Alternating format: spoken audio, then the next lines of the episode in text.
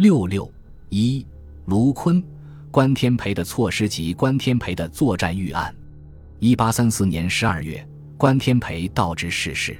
在查勘广东中路海防后，他向两广总督卢坤递交了查勘虎门扼要筹议增改章程、重勘虎门炮台筹议劫掠。在这两次咨文中，他提出了虎门三重门户防御建策，以沙角、大角为虎门第一重门户，因为两台相距达四公里，炮力不及中流，改为信炮台。敌舰一旦驶入，释放信炮，让第二、三重各炮台做好战斗准备。以横荡一线为虎门第二重门户，也是防御的重点。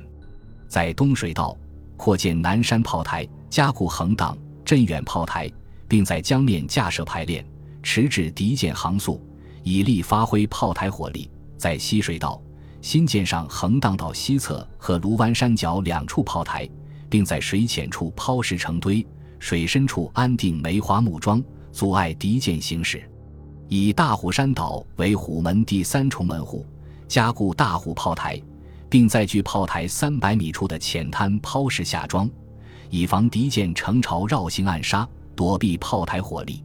此外，还要求添筑八千斤火炮二十位、六千斤火炮二十位，云配各台。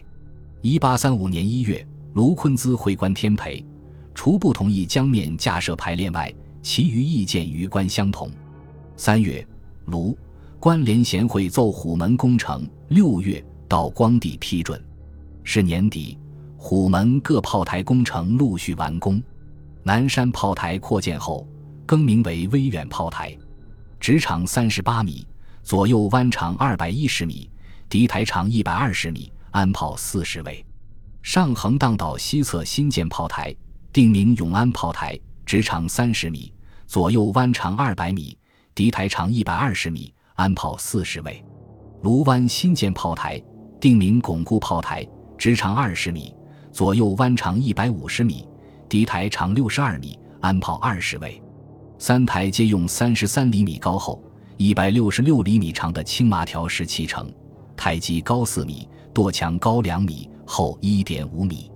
横荡、镇远、大虎三炮台亦用青麻条石加固。大虎山岛外岸滩以钉桩堆石。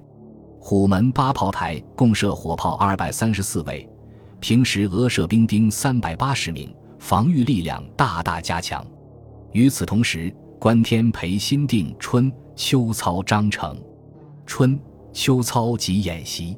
一八三六年八月，虎门初次按新章程进行秋操。从秋操的实施情况可以看出关天培的作战预案。虎门平时俄兵三百八十名，大约每三人看护二炮。秋操时增加协济兵丁五百一十八名，分布第二、三重门户的横荡、永安、威远、镇远、巩固、大虎六炮台，每四名兵丁操一炮。江面另调大号米艇十艘，每艘炮十二位，舵工水手炮手六十四名，另有求水镇士兵六十八名，中水队械兵十二名，爬尾兵十六名，能浮身水兵三十四名。参加演习的清军共计一六六十八名，此数及虎门战时编制。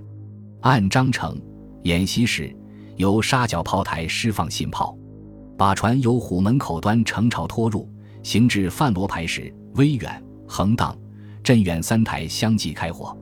演炮兵丁开炮之后，若把船已过炮口，无庸再装药；如未过炮口，兵丁则至六筒火箭。五虎舰对把船篷帆释放，设伏在横荡与大虎山之间水域的迷艇，求水兵丁义赶之参战。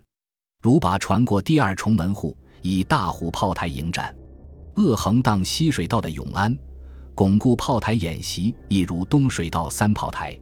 赶来粤操的两广总督邓廷桢观后奏称：声威已足，设伏群疑，可称天险。